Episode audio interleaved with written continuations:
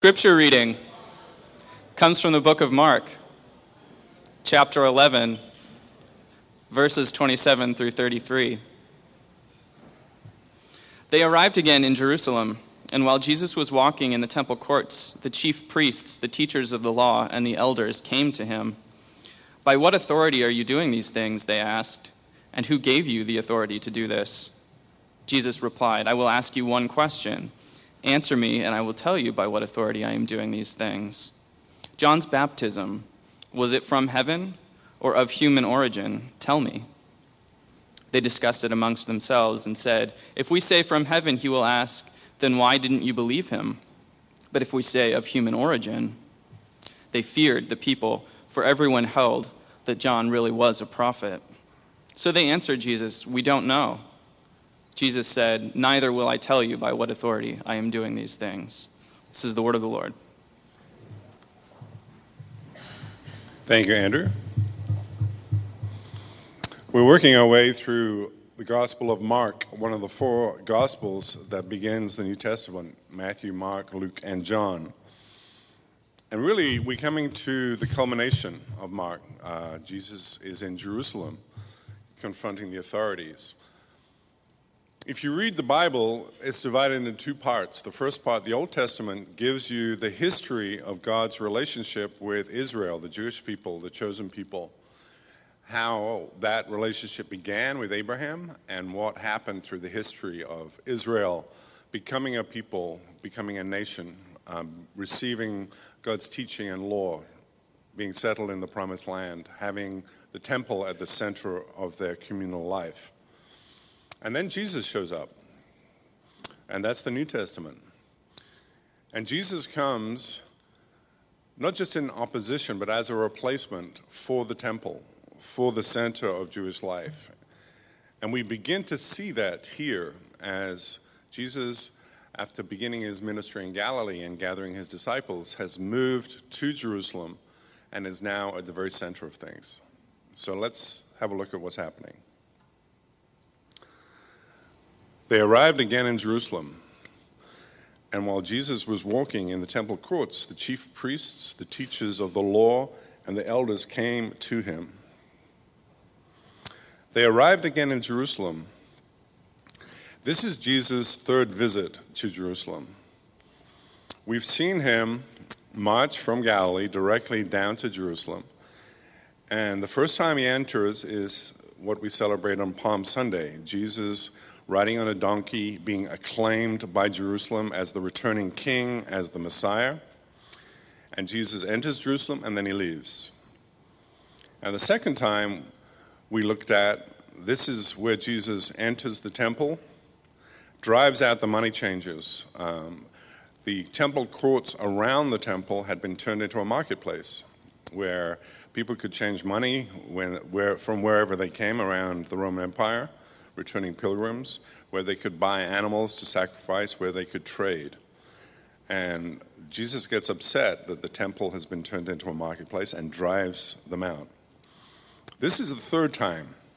And this is what Jesus does in Jerusalem. It is no longer the place where God and man meet.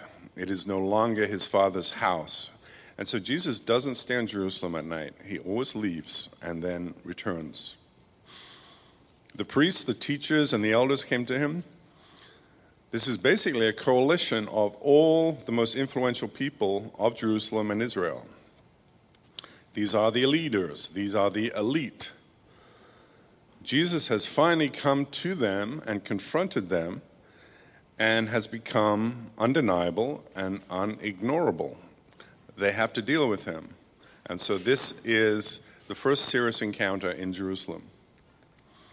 And Jesus um, presents two major challenges to the leaders. They've seen him arrive at the head of a column of people, the people who are following him, a, a large mass, a large crowd, and being acclaimed by Jerusalem as the returning king and Messiah. The leaders saw that, and they heard it. They've seen him enter Jerusalem and the temple and with authority drive out all those who had turned it into a marketplace. These leaders watched that. So there are two possibilities. Jesus, this man who's shown up on their doorstep, either has genuine authority as the Messiah, or he's some kind of usurper, some kind of who knows what, somebody who is challenging the authority of the leaders. He's one of the two, and they have to figure out which one. By what authority are you doing these things, they asked, and who gave you authority to do this? By what authority? What gave you the authority to show up, be acclaimed as king and Messiah? What gave you the authority to, to enter the temple and drive out all those who had turned it into a marketplace? Authority and legitimacy, the leaders believe, is theirs. Who is this stranger coming from outside the city, apparently with his own authority? Who gave you authority? Israel, and if you read the Old Testament, you will see this. Israel does not have a constitution. It's not based on some kind of lineage of leaders or kings. There are no secular institutions as the source of legitimacy or power. Israel is premised on their relationship with God, and the whole Old Testament is about that. The God of Abraham, Isaac, and Jacob, who, the God who revealed himself to Moses in the burning bush and gave his name Yahweh, the God who rescued Israel from slavery, took them to Mount Sinai, turned them from slaves into a free people with their own laws when Moses gave them the Ten Commandments and the law of God, the God who led them through the desert, fed them by day with manna, illuminated them at night, the God who brought them into the promised land, the God who constituted them as Israel. And at the very center, the temple, with the Ark of the Covenant and the whole sacrificial system. Everything in Israel, everything in Jerusalem, is premised on God's presence, God's authority, and God's activity. So when they say, who gave you authority, that's what they're asking. Is it something we don't understand, or is it God, the one that we claim to be the representatives of? And by the way, if you read the Old Testament, it is a record of God being active. Oftentimes the leaders go astray. And time and time again, in fact, virtually the whole Old Testament is the record of God sending prophets, sending leaders to challenge the existing leadership, to replace it, and to lead Israel afresh back on to the right course. That's what they're afraid of. Did God send this man, as he sent prophets in the past, to replace us, to challenge us? Jesus replied, I will ask you one question. Answer me, and I will tell you by what authority I am doing these things. John's baptism, was it from heaven or of human origin? Tell me. When Jesus begins his ministry, he goes out into the desert. And then he meets John the Baptist. John the Baptist was a wild, uncivilized man. He had a camel hair shirt, robe. He lived on honey and locusts. He was in the desert. He was outside Jerusalem. He was outside of Israelite society. He had no credentials from that society. He was outside the civic centers, outside of Jerusalem and the centers of influence and power. He was outside of the temple and the whole system of sacrifice and worship. And there he was outside, alone in the desert on the banks of the Jordan. And Israelites were leaving Jerusalem to go and be baptized by him. He had created a sort of counter-temple. For an Israelite, the way that you made yourself right with God was to go to the temple, pay a temple tax, sacrifice an animal, and then the blood of that sacrifice washed you clean, and you are right with God. The whole temple was premised on that transaction. But it cost you money. You had to pay a temple tax, you had to sacrifice an animal, you had to go on pilgrimage to Jerusalem. John the Baptist offered it all for free, out in the desert on the banks of the Jordan. His was a baptism of repentance.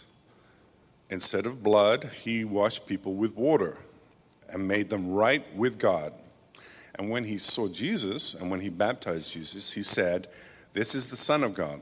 This is the Lamb that is sacrificed."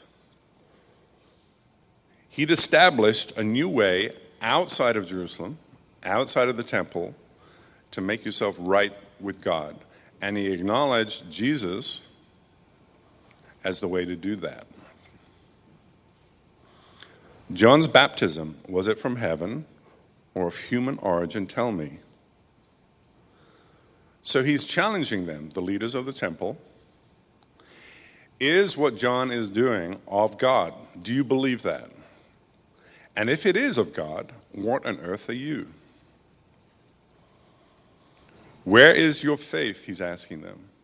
Is your faith in God or the institutions and practices, the position and power that you have in Jerusalem? And the problem for them is increasingly people were turning to John. People acknowledged John the Baptist as a prophet from God. And people in turn, increasingly were turning to Jesus. He was acknowledged as King and Messiah when he came to Jerusalem. He's saying, where is your faith? They discussed it among themselves and said, if we say from heaven, he will ask, then why don't you believe him, John the Baptist? But if we say of human origin, they feared the people, for everyone held that John really was a prophet. It's all about God. Your relationship with him, their relationship with him, and where their faith was. Their job as leaders of Israel was to point people to God, to lead people to God, to teach people about God, to lead people in prayer and worship of God, to maintain the, pa- the temple as the place that people could meet God and sacrifice to God. And they had lost their way. They had forgotten their purpose, and Israel with them. They'd become more like politicians without principles or morals, whose only concern is popularity and holding on to their position and power. So they answered Jesus, "We don't know." Think what they're saying. They're meant to be the leaders who point people to God. They're meant to be people in relationship with God, defined by God. And yet they don't know where authority lies. Jesus said, "Neither will I tell you by what authority I am doing these things."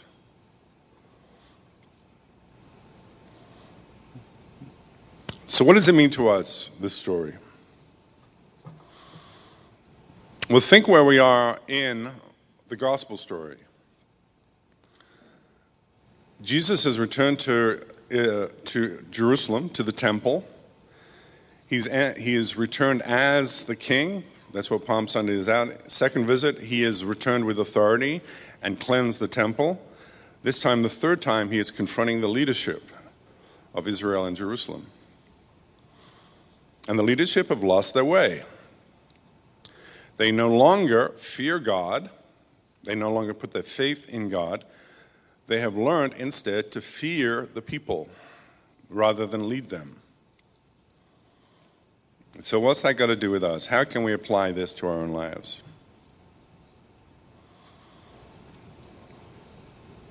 Well, there's no specifics here, but there's no, no reason to think that these leaders were anything different from us. No doubt, when they were born and when they were raised, they were raised in good faith. They were taught about God. They were pointed in that direction. What happened to them? It's a reminder that faith is a constant journey. Faith is a decision. We looked at this last week. Faith is a gift from God. It's not something that we have. God gives us faith as he gives us other things. Joy, peace, goodness, kindness, gentleness, self-control. Faith is one gift amongst others. And we, as Christians, all Christians, you and I, have a constant decision to make.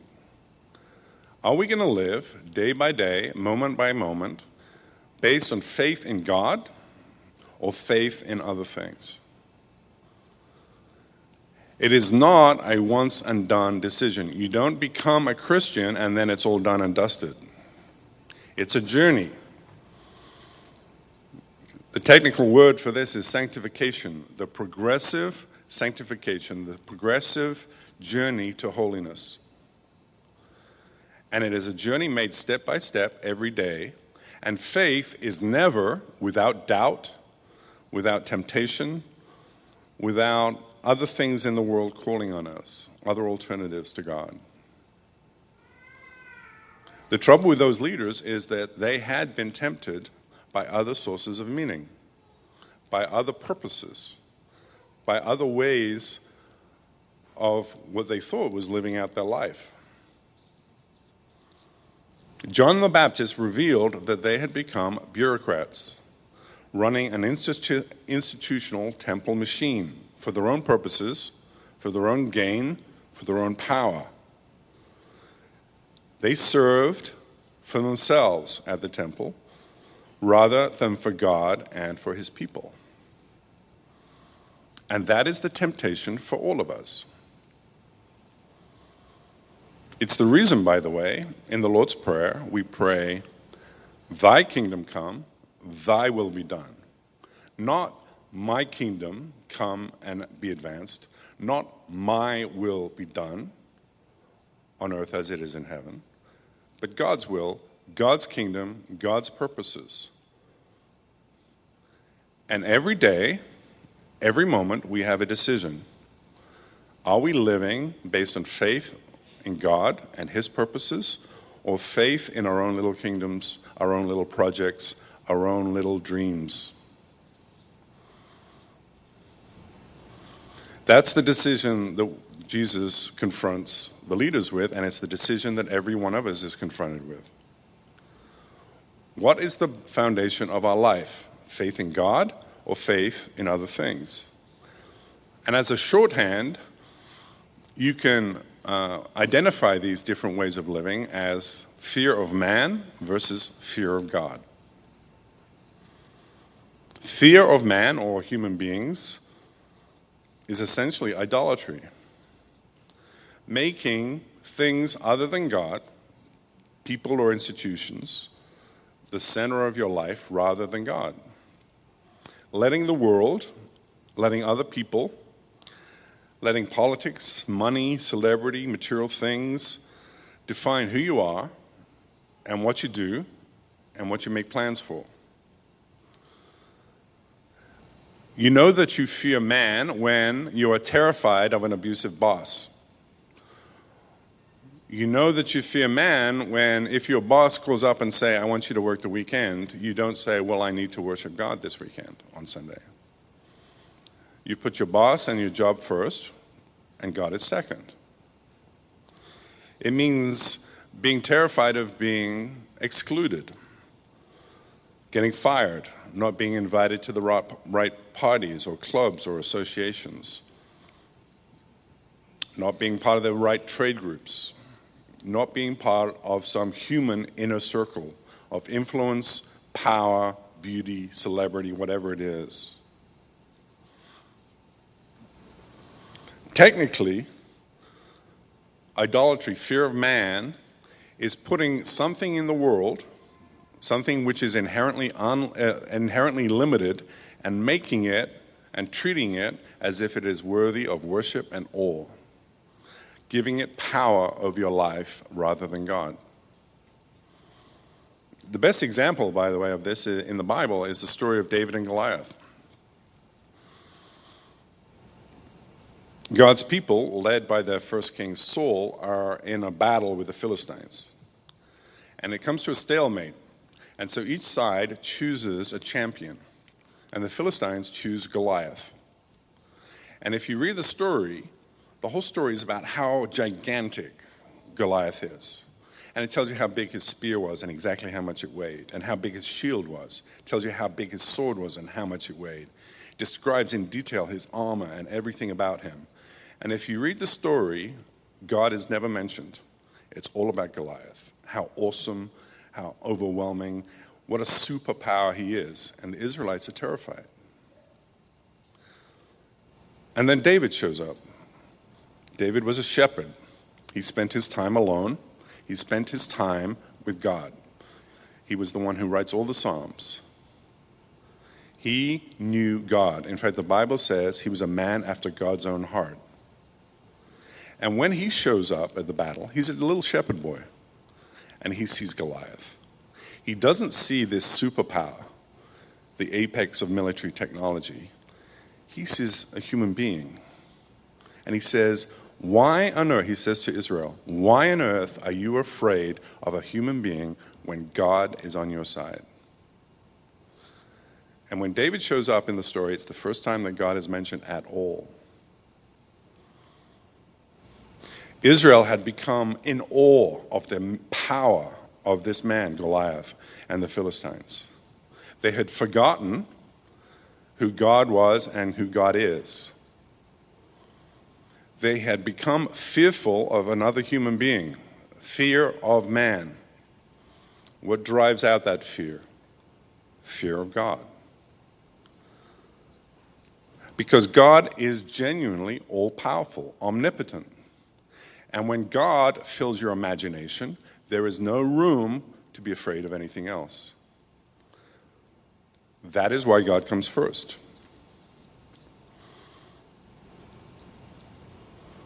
Fear of man is driven out by fear of God. But what is fear of God? I mean, it seems paradoxical, right? God is love, after all.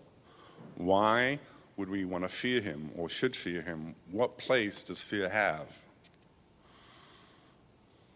Well, fear of man is awe and worship of created, limited things. Fear of God is awe and worship of the creator of all things. Omnipotent, which means all-powerful. Omniscient, which means who knows all things from the beginning to the end. And omnipresent. Every aspect of the created order is present to him, including every one of us and every thought in our head. And when you come face to face with that awesome God, the natural response is fear. If you read the Bible, whenever God or his angels show up, the first thing that is said is, fear not, because everybody's terrified. Why would that be? Because God is utterly not like us. He is a power that we cannot control, that we cannot understand, that is overwhelming.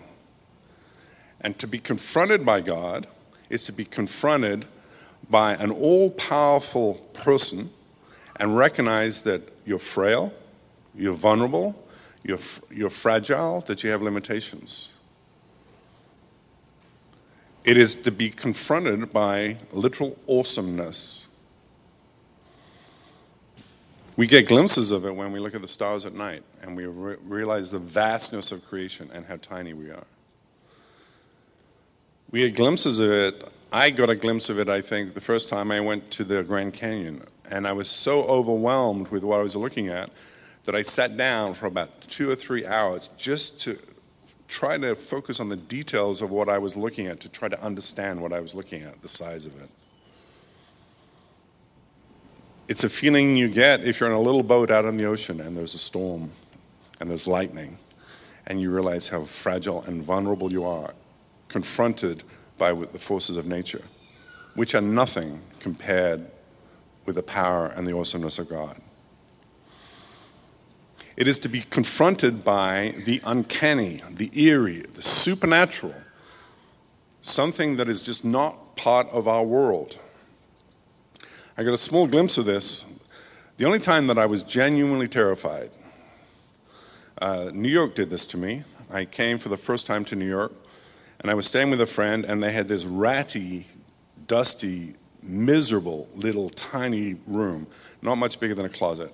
There wasn't even a bed in there. It was just a mattress. And they said, you can sleep there. I slept there for a week. And the first night, I was laying down on the mattress in my sleeping bag. I was asleep, and then suddenly I was shocked awake. And I realized that my hair was literally standing on end, and that every hair on my arms and my body was erect, and my skin was crawling.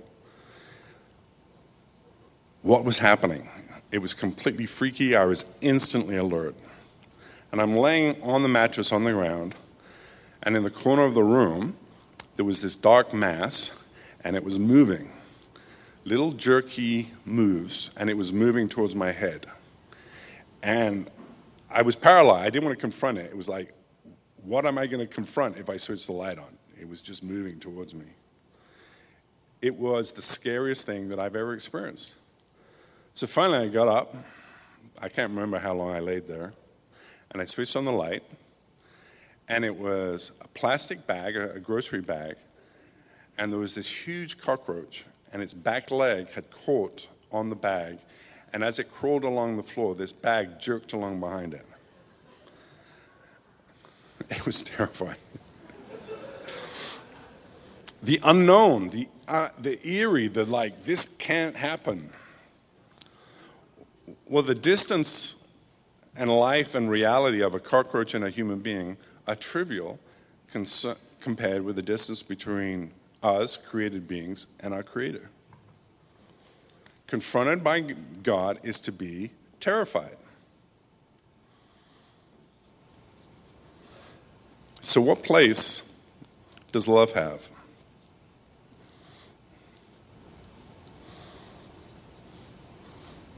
It starts with fear of man. Fear of man will make you slaves to the powers of this world, because there are things in this world that can kill you, powerful people who can scare you and control you. Fear of God drives out fear of anything in this world. So you can think of fear of man as kind of the normal human condition. Fear of God is step two. The Bible says fear of God is the beginning of wisdom.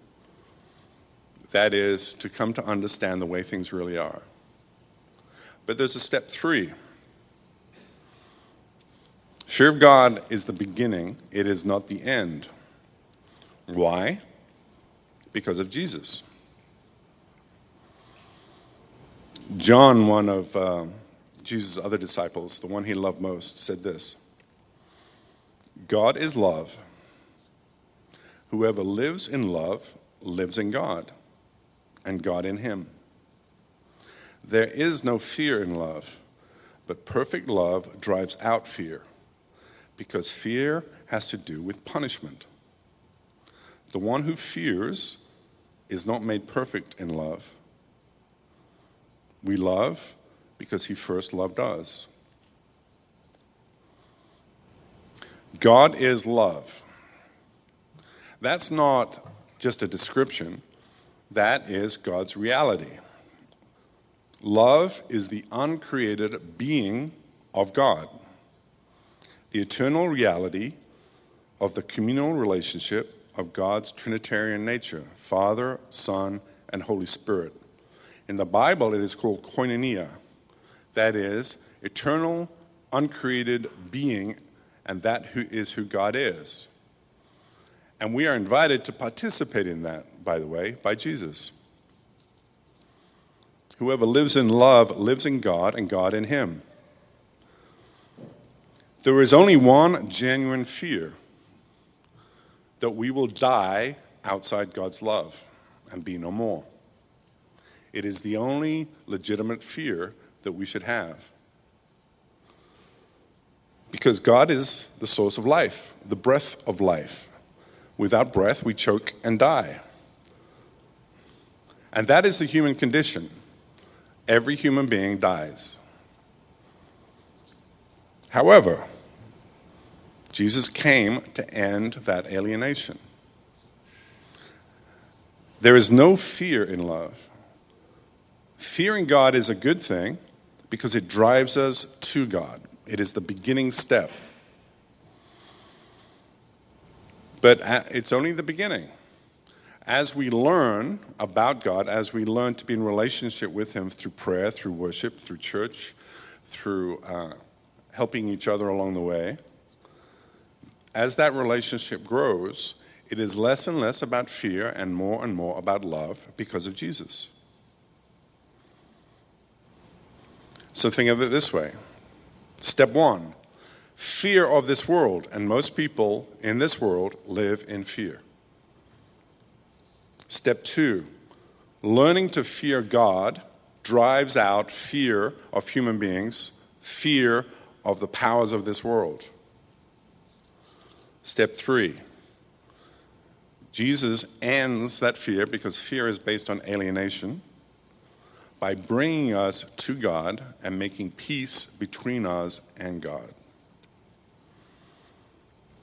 Paul puts it this way. Do not be anxious about anything, but in everything, by prayer and petition, with thanksgiving, present your requests to God, and the peace of God, which transcends all understanding, will guard your hearts and your minds in Christ Jesus. As we learn to live based on faith in God through Jesus, rather than faith in the things of this world, the limited, unstable things of this world, as we ground our lives on the rock of God's reality, we lose fear. Fear of the world, fear of death, fear of anything.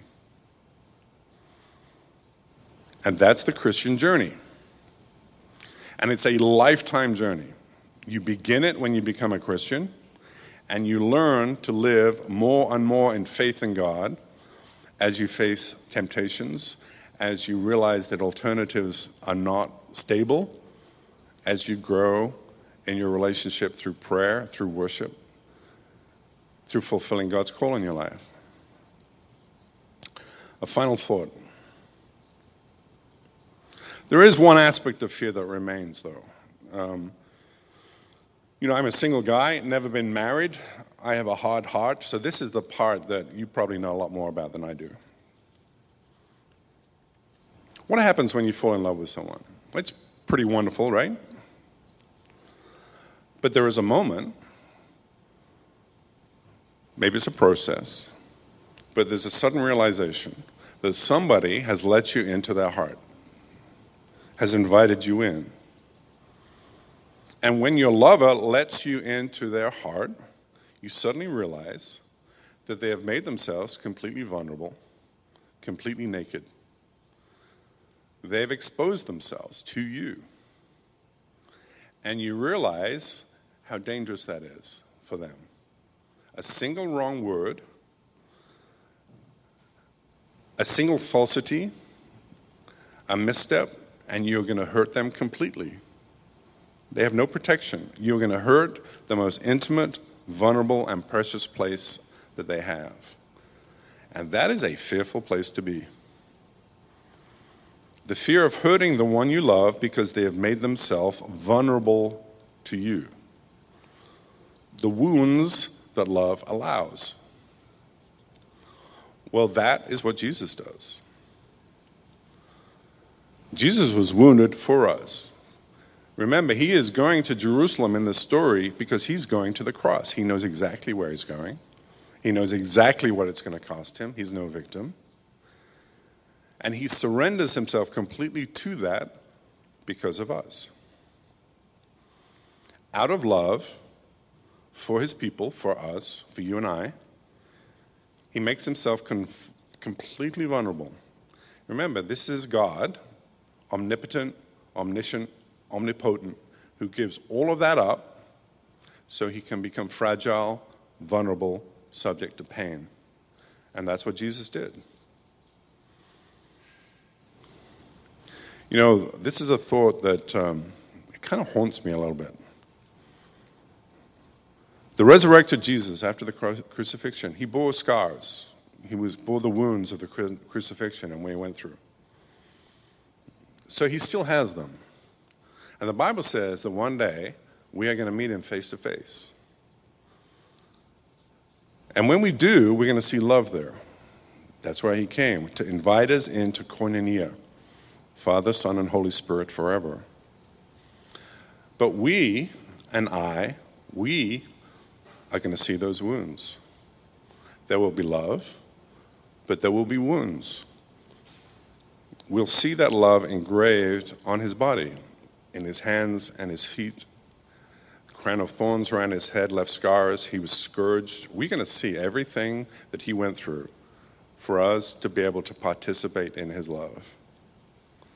And I wonder about that moment. Yes, love. Yes, the culmination of all things. But also those terrible wounds and our recognition that those wounds were for us. What is that going to be like? I think it's literally unimaginable. It's going to hurt, but it's going to be beautiful at the same time. What can it possibly be like that moment? He did it because he loves us. And one day, we're going to live fully in that love. And that's the Christian journey. Let's pray together. Lord, we thank you that through Christ, you are willing to make yourself vulnerable, fragile, that you allowed us in. Lord, you are betrayed by a kiss. You are scourged, punished, crucified. We can scarcely understand what you went through, but Lord, we are so thankful that you did. Help us to have faith in what you achieved. Help us to base our lives on you and God and what you have revealed. Save us from temptations. Save us from chasing after the things of this world. Save us from fear of the things of this world. Point us towards you forever. We pray in Jesus' name. Amen.